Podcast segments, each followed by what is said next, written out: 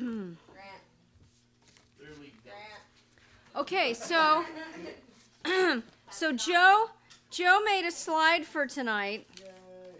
Um, it's but it won't be the one up the whole time because it will be very distracting to you. So, Michael, do you have that one? Don't throw it. Joe, do you did you give that to Michael? Oh, it's on there. The funny one. The one Joe did. You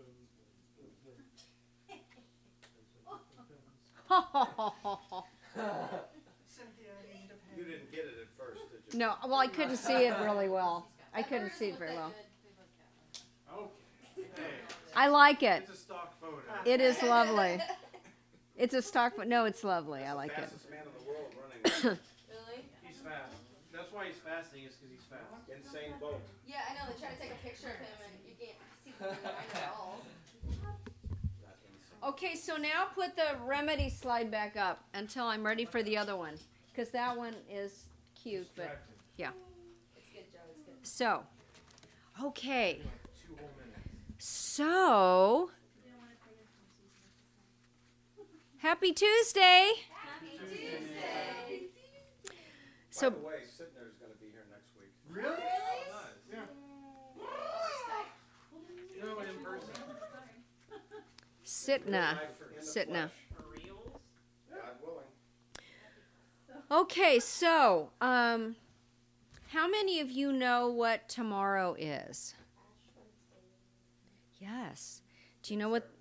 And what it is Ash Wednesday. So when you see folks with ashes on their heads, you'll know why. Um, and what is Ash Wednesday? Start of Lent. Oh, very good. Very good. It's the technical start of Lent. Um, so tonight, uh, tonight is technically the night before the Lenten season begins. Um, so we talked about what the what the Lenten season is. Um, it's the forty days that precede Easter. Um, what's magic about forty days? Yeah, not magic, but what's significant, significant about forty days? Jesus lived in the desert for forty days without food or water. Okay, well, well, close. Close. Without food. Without food. Yes.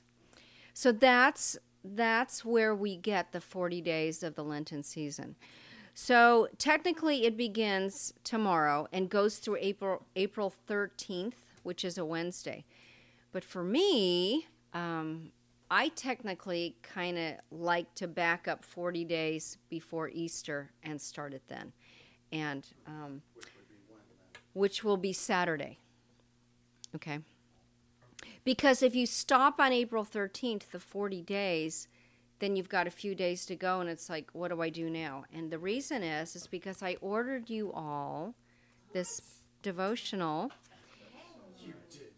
I. Get out. I did. I did. Get out of town. It's called Once a Day, forty Days to Easter. I actually have done this before by Zondervan. I looked up the one I've done before. That one was only twenty-one days. It was three weeks before Easter. I really loved it. It's um, a daily devotional, and it's pretty quick, and I have one for each of you. And so, um, yeah, we, we will. We will. Yes. So um, so that's it.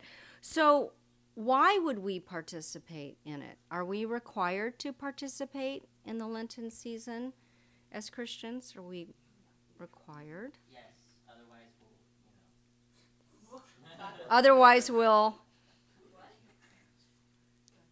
What? Okay, okay.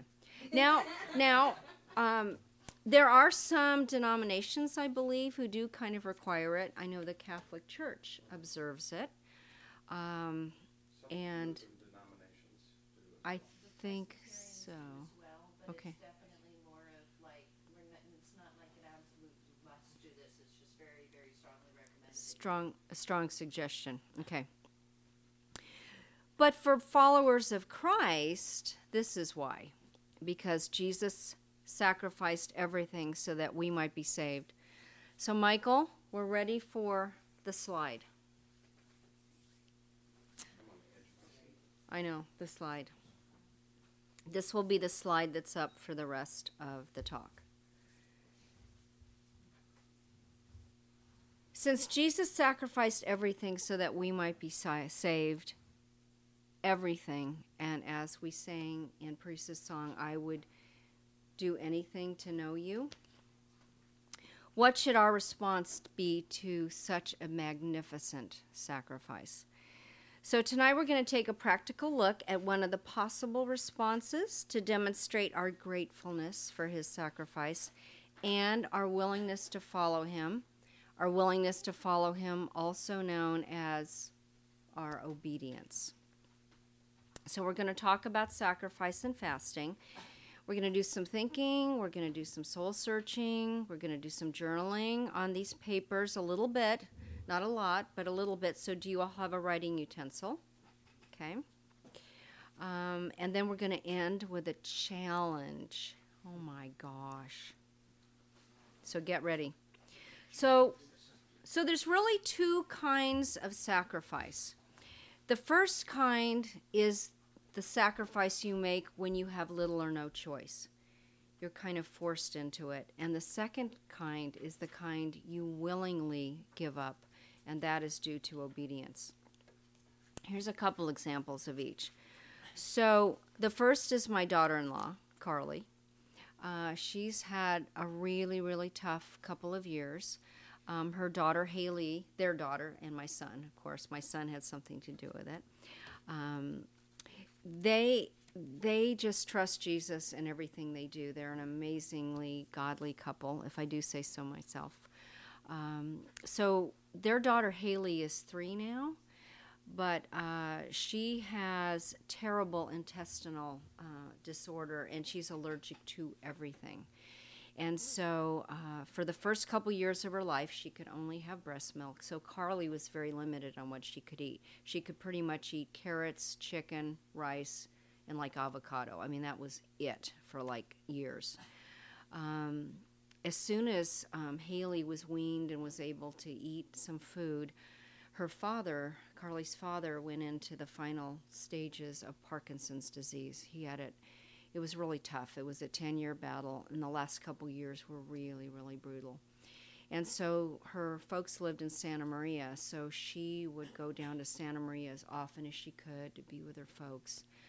Um, she was a tomboy, and she was really close to her dad. So um, her dad went to be with Jesus last summer, and she has taken it very, very, very hard.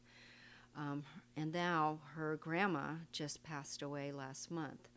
So Carly is carrying the burden for her mom, who lost her her husband and her mom within a six-month period. And she's just really grieving, and she's really, she's just really suffering through this sacrifice that was no fault of her own. Um, but she does it with joy. And she just gives the glory to God and is just grateful for every day. And she has that kind of outlook on the sacrifices she has to make. Um, many of you remember Woody and Janet. Who remember Woody and Janet? Okay. Um, they were Remedy leaders along with us.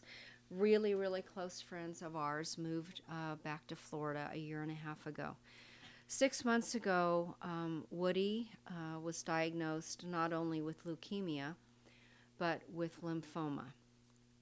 And so um, his words to us were, go big or go home. Um, and he's big. He's like six foot six, so he's a really big guy. Um, but his, what we said, how are you, how are you doing? And he said, you know what, my only hope in this whole thing is to give God the glory, and I want everyone that sees what I'm going through to just um, be honored um, by God. I want to honor God in this. And at the same time, Janet is dealing with this back pain issue that they can't diagnose. She's been through every test, and at this point, she just has to live with it. So both of them right now are going through a season of sacrifice of health issues, and I know some others in this room are too, and um, it's tough. It's tough. It's the kind of sacrifice that you don't choose. but still we're called to go through it with joy, which is tough. Um, again, it's a choice. So what I'd like you to do, your first journaling on your page, um, I'd like you to journal quickly. Take a couple of minutes here to um, to uh, journal a sacrifice when it wasn't a choice. Um, this is just for you. You're not going to need to share this with anyone. Um, what was it, and did you do it with joy? Um, how did you handle it? So take a couple minutes and, and think about a time.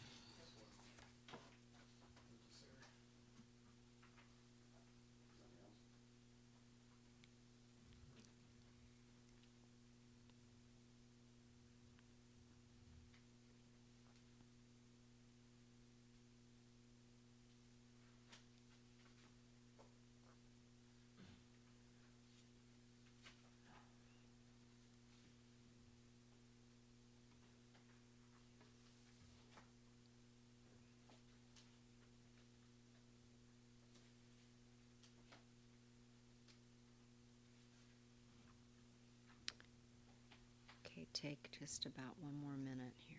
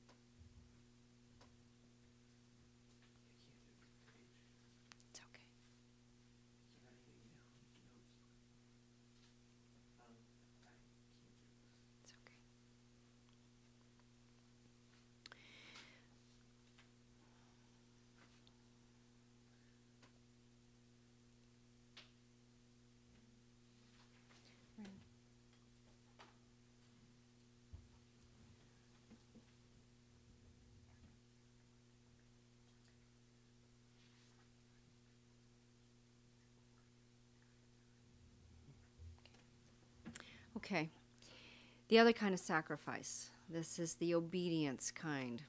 So a couple examples of that. So I have a good friend at work. Um, she is the director of another department there, so she is my um, kind of peer, and uh, we, we kind of hold each other up. She's a strong Christian. She's about fifty years old. She's never been married. Recently, she broke up with a man that she's been dating. Uh, she was dating for a couple of years. Um, does she love him? Yes. But she broke up with him because his first priority was not God. And she knew that she had, if she was going to have a life mate, that's what she needed. So um, was this a sacrifice? Absolutely. Um, was she obedient? Absolutely. Is she sad? Absolutely. Um, but she's full of joy because she knows what that's what God wants her to do. So there's this difference between sadness and joy. Another uh, example is Derek. Um, I think he shared this before when he's taught. Um, when he was a missionary in Guinea-Bissau, he had his favorite computer game loaded on his computer. And on Saturdays, when he wasn't doing translation and when he had a little downtime, he he, he liked to play his video games. Um, but as he was praying, God started showing him that even though it was kind of his day off, although as a missionary, you never really have a day off because um, there's always a conk conk at the door and there's somebody there um, to come visit you. But um, he just felt that God really wanted him to give that up, so he deleted it from his computer. So was it a sacrifice? Absolutely. Did he do it with joy? He did. So those are a couple examples of uh, giving something or something up out of obedience, because you know that God would want you to do that.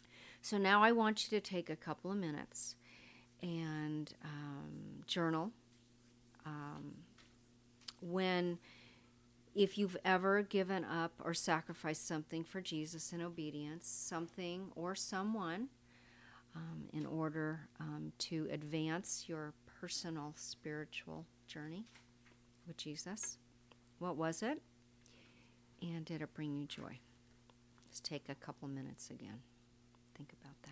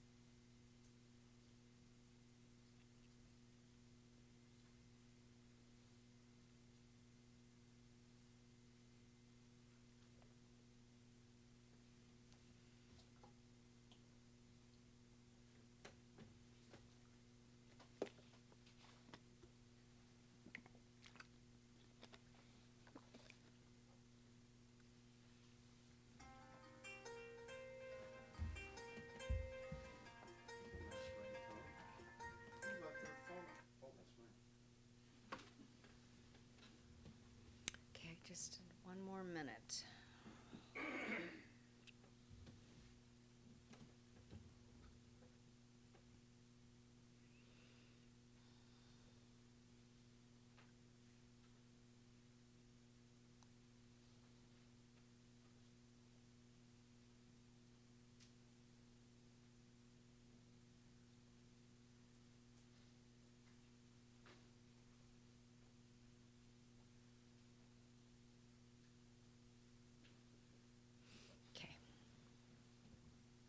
Okay, so sacrifice and fasting are both spiritual disciplines.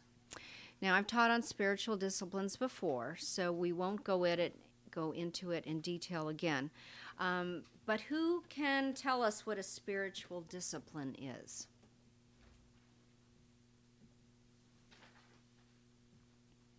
Okay, don't all talk at once. Anybody?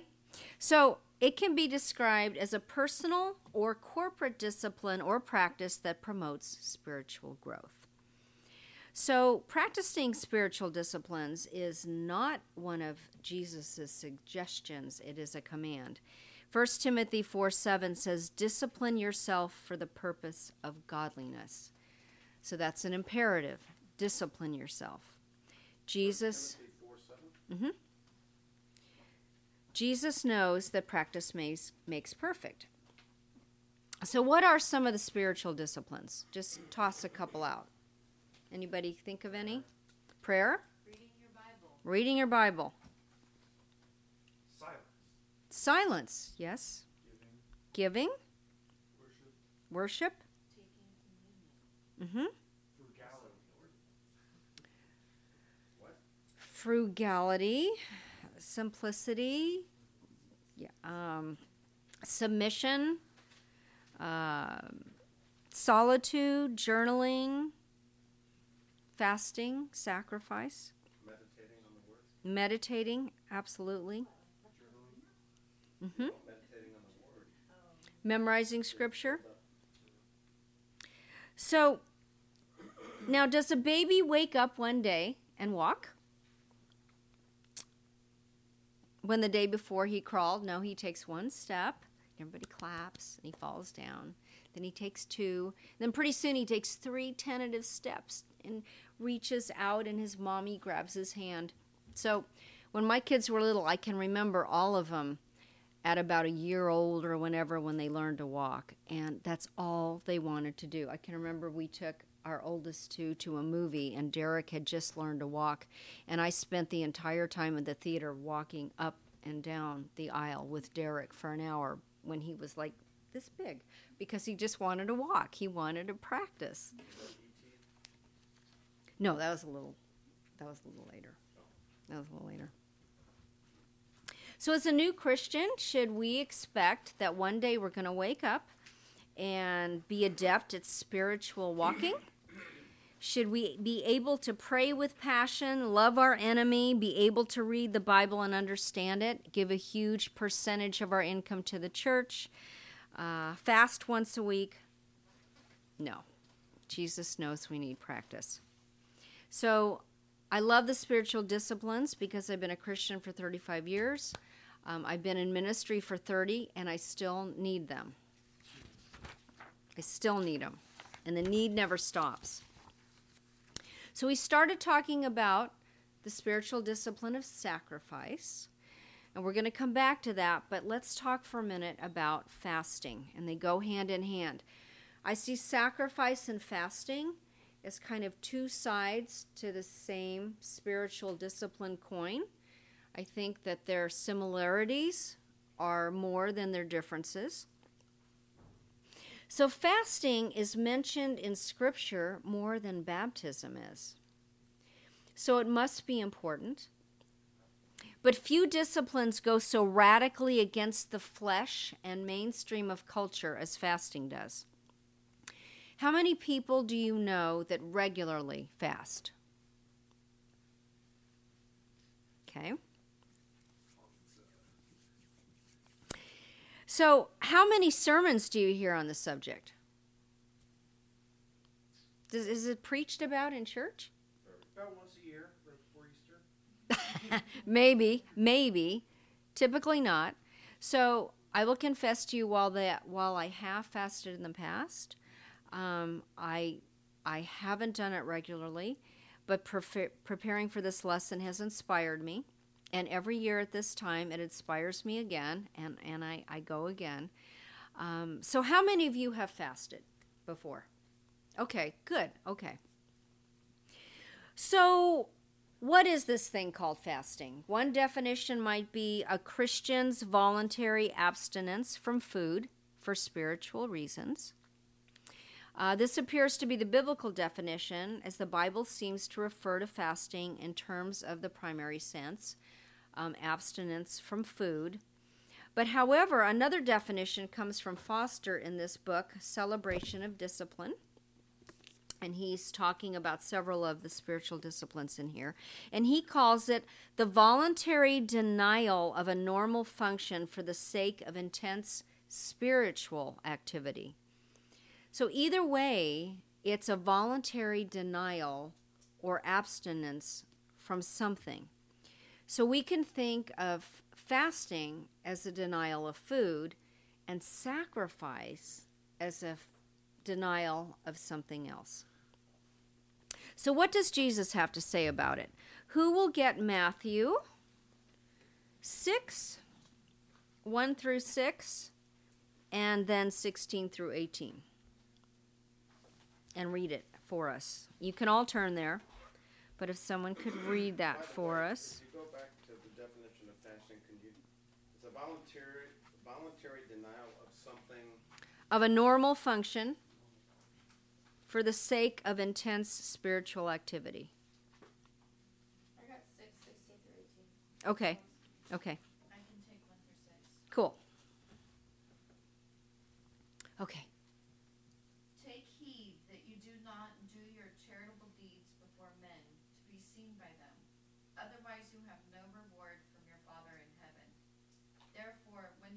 Charitable deed, do not sound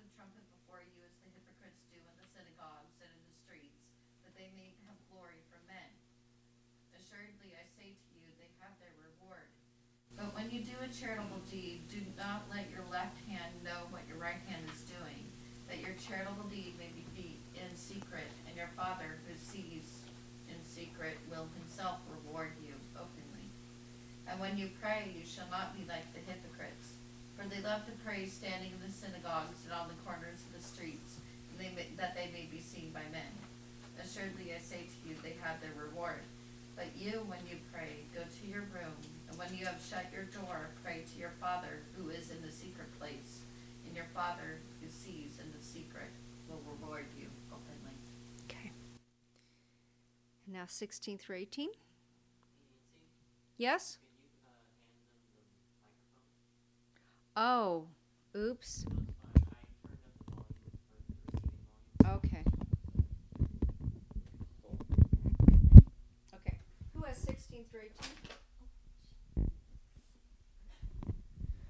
When you fast, do not look so somber at the hypocrites do, for they disfigure their faces to show others they are fasting. Truly, I tell you, they have received their reward in full. But when you fast, put oil on your head and wash your face, so that it will not be obvious to others that you are fasting, but only to your Father, who is unseen. And your Father, who sees what is done in secret, will reward you.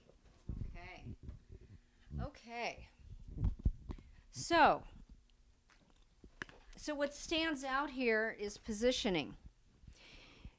It's as if there's an almost unconscious assumption that giving, praying, and fasting are all part of the Christian walk. So what is the first phrase in these in these passages? When you give, when you pray, when you fast. Also, this is used later in the passage as well, when you fast. So Jesus assumes we are fasting. Since he assumes that, his intent is to give us the proper instruction about fasting when we fast. He's not commanding that we do it because he's assuming that we're already doing it. So the ending instructions for fasting are the same as they are for giving and praying. Do it in secret. Then your Father who sees what you're doing in secret will reward you. So there's a promised blessing here, the reward of the Father. Do we want that blessing?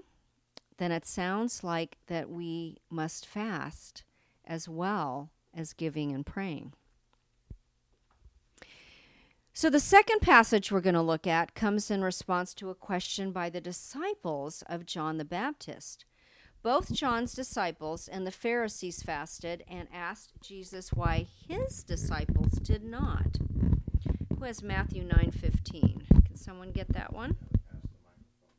Oh, shoot. I shall bring it to you. Um, Jesus answered, "How can the guests of the bridegroom mourn while he is with them? The time will come when the bridegroom will be taken from them. Then they will fast." Ah, ah. Hmm. Hmm, what's going on here? So with the coming of Jesus, a new day had dawned. The kingdom of God had come among them in present power. The bridegroom was in their midst. It was a time of feasting, not fasting. There would come a time for Jesus' disciples to fast, although not in the old order. Jesus came to bring freedom from the old law. And this is very, very important in all aspects of the New Testament uh, law. No longer do the followers of Jesus need to calculate the least amount they need to give or pray or love or forgive or fast, but they're free to follow the promptings of their heart. They're free to listen to Jesus and have a personal covenant with him as he gives them instruction, and he will tell you how much he wants you to do these things. There's no definite requirement anymore. So are we required to fast? Well, does Jesus expect that we will fast? So if it's his expectation, then it's our call to obedience. There's that obedience word again. which is something that we need to do as followers of Christ. So what are the different kinds of fasts examined in the Bible? The first one is a normal fast. That's abstaining from all food but not water. So Matthew four two says, after fasting forty days and nights, Jesus was hungry. The human body typically can't function more than three days without water. So it's assumed here that Jesus drank water because he was just hungry. Luke four two says he ate nothing during those days. Then there's a partial fast, which is a limitation of diet, but not abstinence from all food. So in Daniel one twelve, uh, this is when Daniel, um, for ten days, and along with three other men, they only had vegetables to eat and water to drink. Later in Daniel ten three, we see that another fast was extended to twenty-one days, in which Daniel says, I ate no delicacies, no meat or wine entered my mouth, nor did I anoint myself at all. Because Daniel and his friends were in the court, and they were being rained on with all these delicacies, and they said, no, we're following our God, and we're going to abstain from these things. We're not going to follow that. So this is now the popular Daniel diet. Have you guys heard of that? It's been around for a few years now. Rick Warren um, developed this diet because he was a little portly. Um, he was a little portly, and he said, you know what? Um, I am not disciplined. I'm not disciplined in my life. And so he started doing this diet, and I think his, half, half the people in his church went along with him and lost a lot of weight and got real disciplined, and There's a huge um, there's a huge movement on it. I looked at the website, and it's just very extensive. Tons of resources and stuff you can do. So anyway, then there's the absolute fast. Okay, this is the avoidance of all food and water. And we see examples of this in Scripture several times for just a three-day period because, again, the human body really can't exist um, if it goes more than three days without water. So when Esther requested that the Jews fast and pray on her behalf, she said, go, gather together all the Jews who are in Susa and fast for me. Do not eat or drink for three days, night or day. Can you think of another example where someone fasted for three, three days without taking in any food and water? It's in Acts. It's a guy named Paul.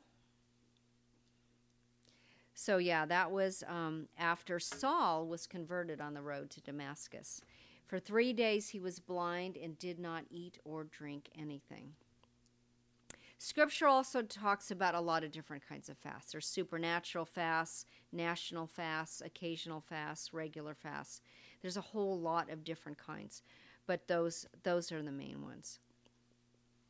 So now, what are the purposes of fasting or sacrificing? What are the purposes?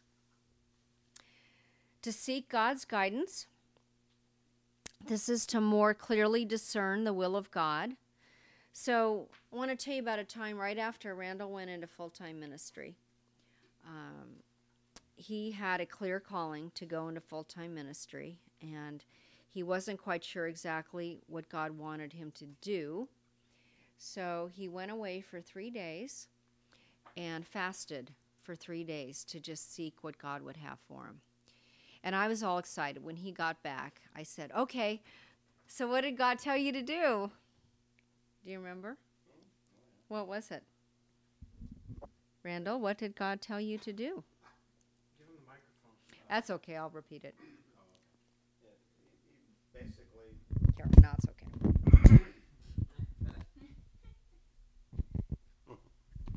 When I when I fasted for three days, and it was, uh, I guess, a normal fast because I, I didn't eat, but I did have water.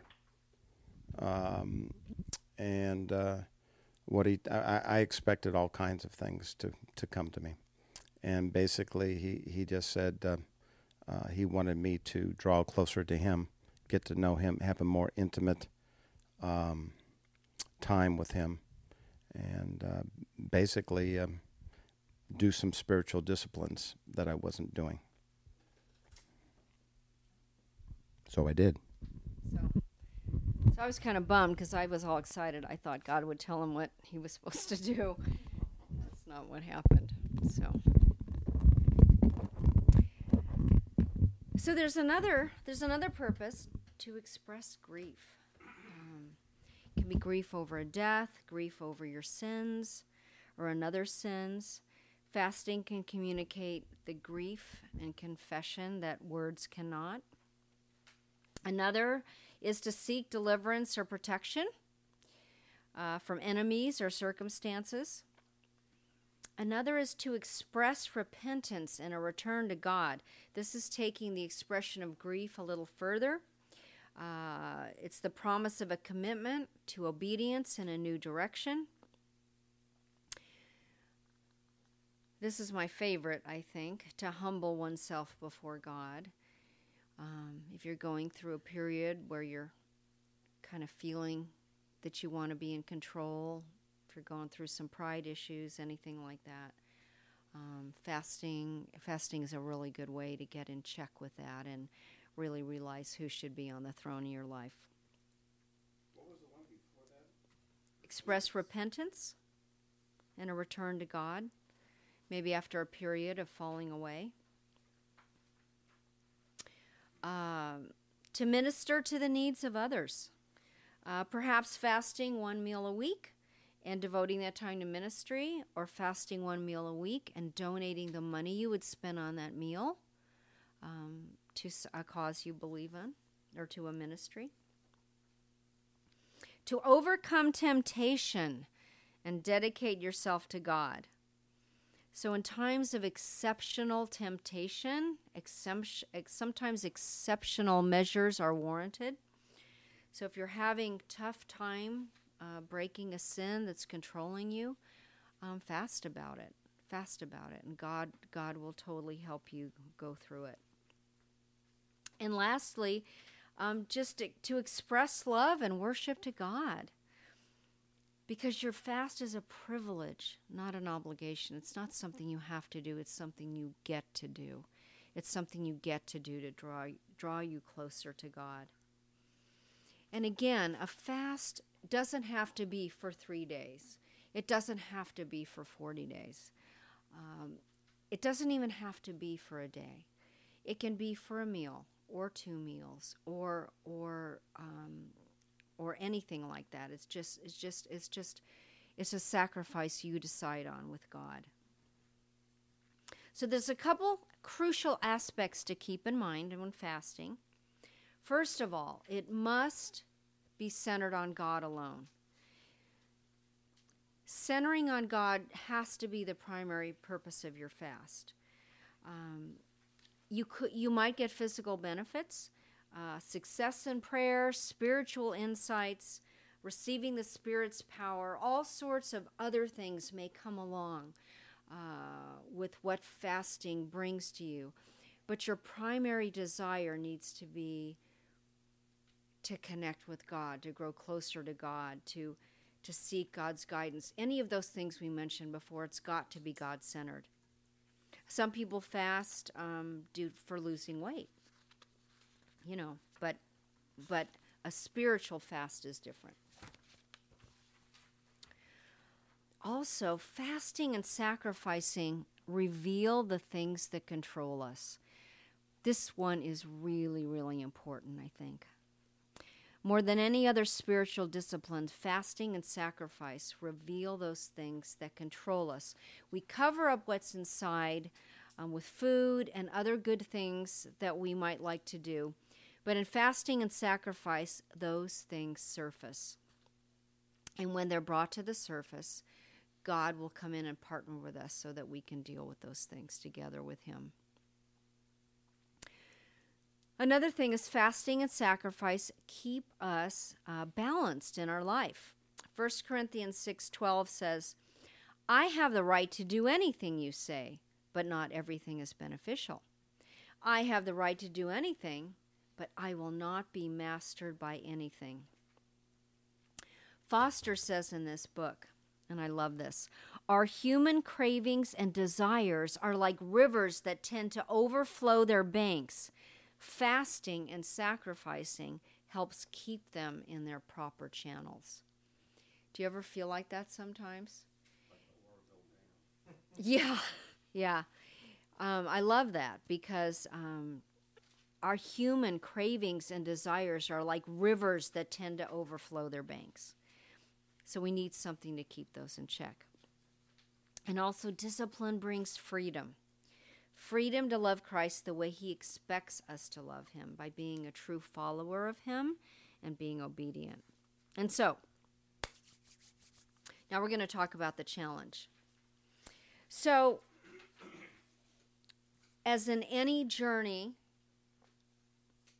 uh, things take a while, right? So becoming disciplined takes practice, and practice has to span enough time to become good at something. So um, Parisa, um, as an example, probably didn't pick up a guitar one day, and she was awesome at it. I imagine there was a little practice. Minoza, also an excellent guitar play, pay, player as well. And Andrew, who isn't here tonight. And we've known another excellent guitar player, Jonathan. It, it takes practice, right? Do you practice? I know Minoza practices because uh, he used to live with us, and we would be blessed with hearing him worship in the mornings when he woke up. I know. So our walk with Christ is also a journey, and it takes practice. Like any relationship, it takes intentional time. So I want you to listen to one man's account of fasting, his fasting journey. He committed a fast one day a week for two years. Pay attention to the progression in time to the um, superficial aspects toward those deeper rewards. Number one, I felt it a great accomplishment to go a whole day without food. Congratulated myself on the fact that I found it so easy. Two, began to see that the above was hardly the goal of fasting. Was helped in this by beginning to feel hunger. Number three, began to relate the food fast to other areas of my life where I was more compulsive. I did not have to have a seat on the bus to be contented, or to be cool in the summer, or warm when it was cold. Number four, reflected more on Christ's suffering and the suffering of those who are hungry or who have hungry babies. Number five, six months after beginning the fast discipline, I began to see why a two-year period was suggested. The experience changes along the way. Hunger on fast days became acute, and the temptation to eat stronger than ever. For the first time, I was using the day to find God's will for my life. Began to think about what it meant to surrender one's life. And lastly, I now know that prayer and fasting must be intricately bound together. Wow. There is no other way, and yet that way is not yet combined in me. So, even fasting is a journey. He did that one day per week for a year? Fasting. Two years. He committed. Mm-hmm. Yeah. So here's my challenge to each of you. A little background. First, I go through a devotional at Christmas, which is this same little devotional. And I started, I think it starts about a month before Christmas. And there's a passage every day that prepares my heart for leading up to Christmas, celebrating the birth of Christ. Um, it's been really powerful for me. I find I need it every year because everybody, we all get caught up in all the Christmas stuff, the decorations and all those things that go along with it, and having to buy gifts and all that. I find I need more than ever to be really, really grounded in the season and what it means. And so for the past several years, I've taken the challenge that I'm about to offer to you. Maybe some of you have done it before. Remedy has done it before. So um, here's the challenge. The first part of the challenge is to read the devotional every day. It's short. And see how God prepares your heart for Easter. Jesus' death and resurrection and his his forty days leading up to Easter. I'm going to read the introduction to give you a flavor of the power of this little daily devotional. This is the introduction. Isaiah fifty-seven or fifty-three seven says, "He was oppressed and afflicted, yet he did not open his mouth." Kind of similar to what we have up here. "In his incarnation, Christ was made in human likeness." Philippians two seven. "He was a man, but more than a man. He was a servant, but more than a servant. His true glory was veiled in the weakness of his humanity. The King of the universe, the Lord of glory, voluntarily became a pauper for our sake. He had to borrow a place to be born, a boat to preach from, a place to sleep, a donkey to ride upon, an upper room to use for the Last Supper, and he even had to borrow a tomb in which to be buried. He created the world, but the world did not know him. He was insulted, humiliated, and rejected by the people he made, yet he loved them even to the end, submitting to an agonizing and ignominious, which means causing public disgrace or shame, an agonizing and shameful death. Cursed is everyone who's hung on a pole," says Galatians three thirteen. "And being found in appearance as a man, he humbled himself by becoming obedient." There's that word again. Jesus was obedient to death, even death on a cross. And that's why we need to be obedient. "It has been observed that only a divine being can accept death as obedience. For ordinary people, it's a necessity. Our Lord came to do the will of his Father, and that obedience required a sacrifice. It was because of this obedience that we have been made holy through the sacrifice of the body of Jesus Christ once for all." It's Hebrews ten ten. Jesus was able to endure the pain and shame of the cross because of the joy set before him. And so that's why we talked earlier about sacrifice and, and sacrificing with joy. Easter begins at Christmas. Have you ever thought about that? It's really one long progression from Christmas to Easter. "Joy to the world, for unto us a child is born, unto us a son is given. Away in a manger, silent night." This is where it begins. And yet we know the rest of the story. The baby was born for one primary purpose: to die. So that's the beginning of this devotional. So the second part of the challenge tonight is a sacrifice. So I'm challenging you to sacrifice something, to be united with him in his magnificent sacrifice with our little one that we give back to him. And ask God what he wants you to sacrifice for forty days until the day we celebrate Jesus' resurrection. If you do accept this challenge, um, it should be the first thing that comes to your mind when you pray about it. And when we're done with this, I'm going to give you some time to do that.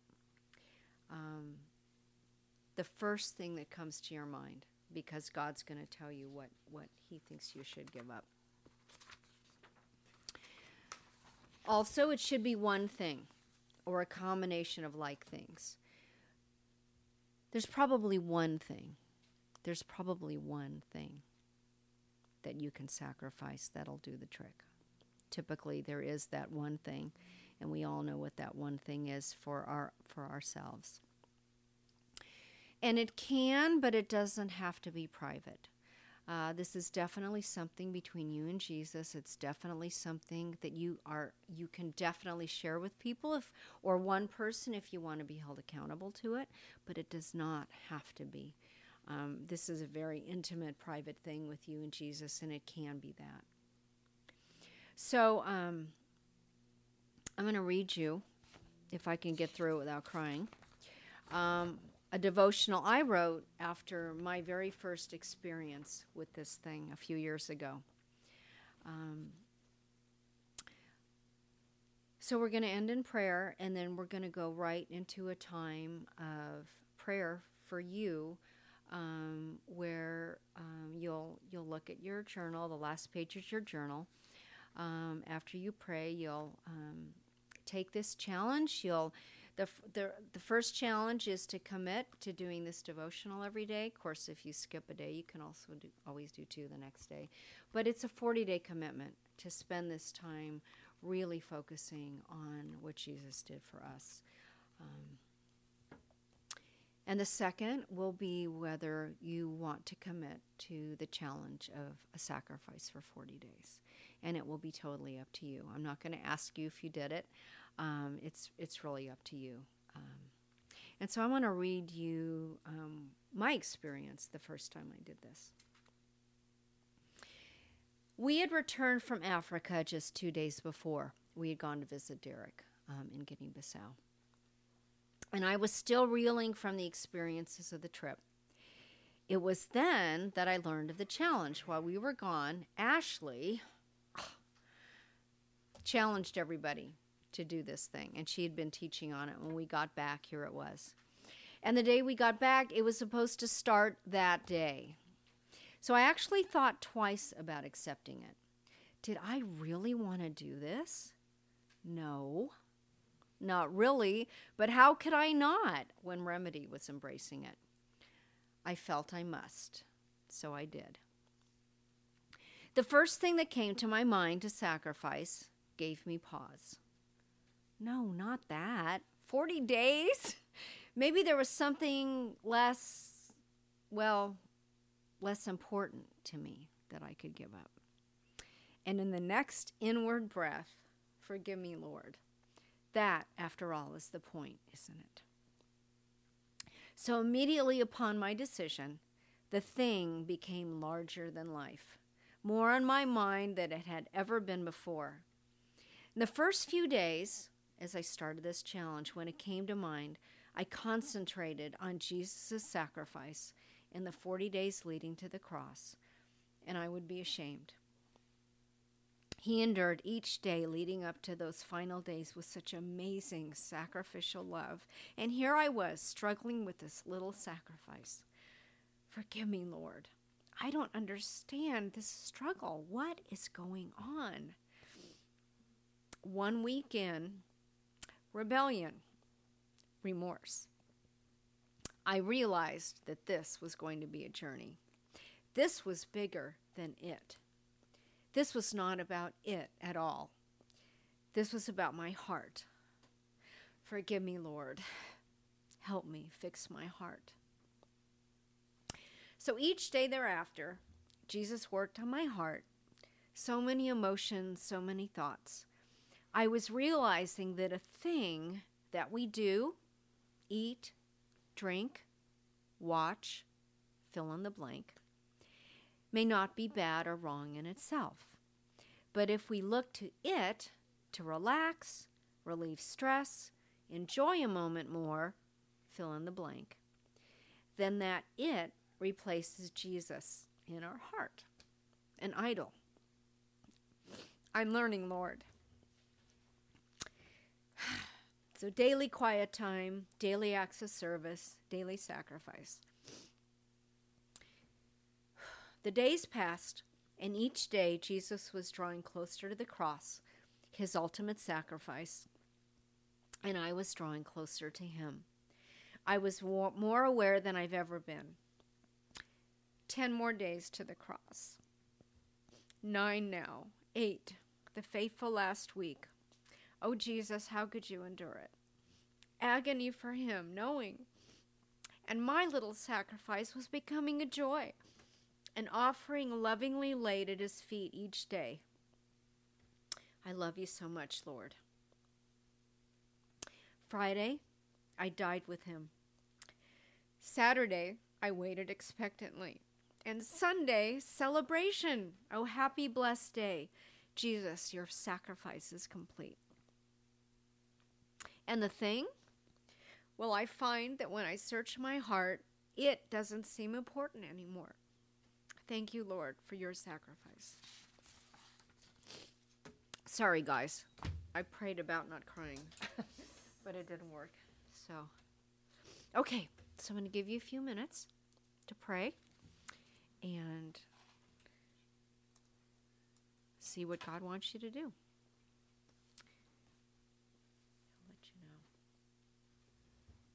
We should probably have a song or something, but I didn't prepare that. Michael, can you grab a song? Thanks.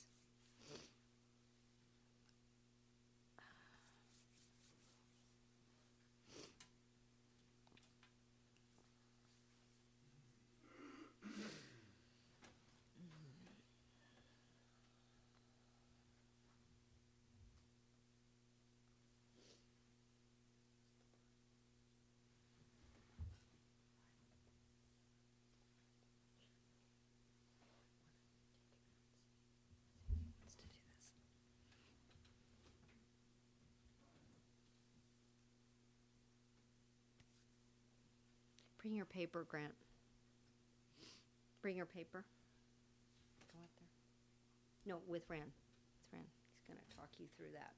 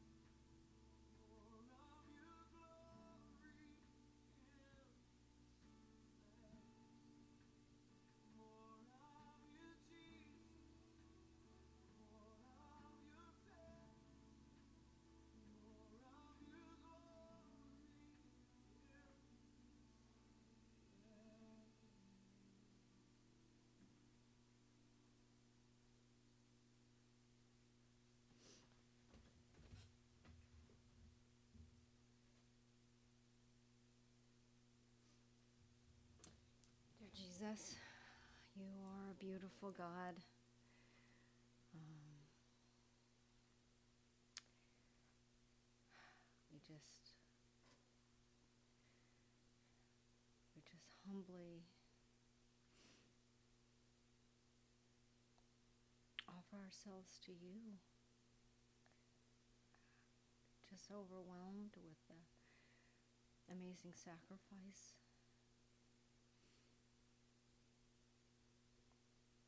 How can we describe it? How can we, how can we even think on it without being overwhelmed?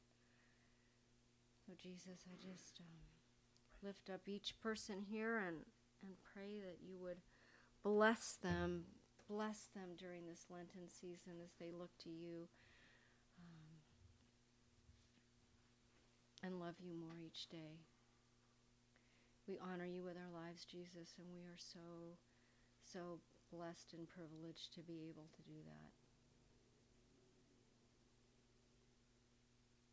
We thank you for it all. In your precious name, amen. Okay, yes.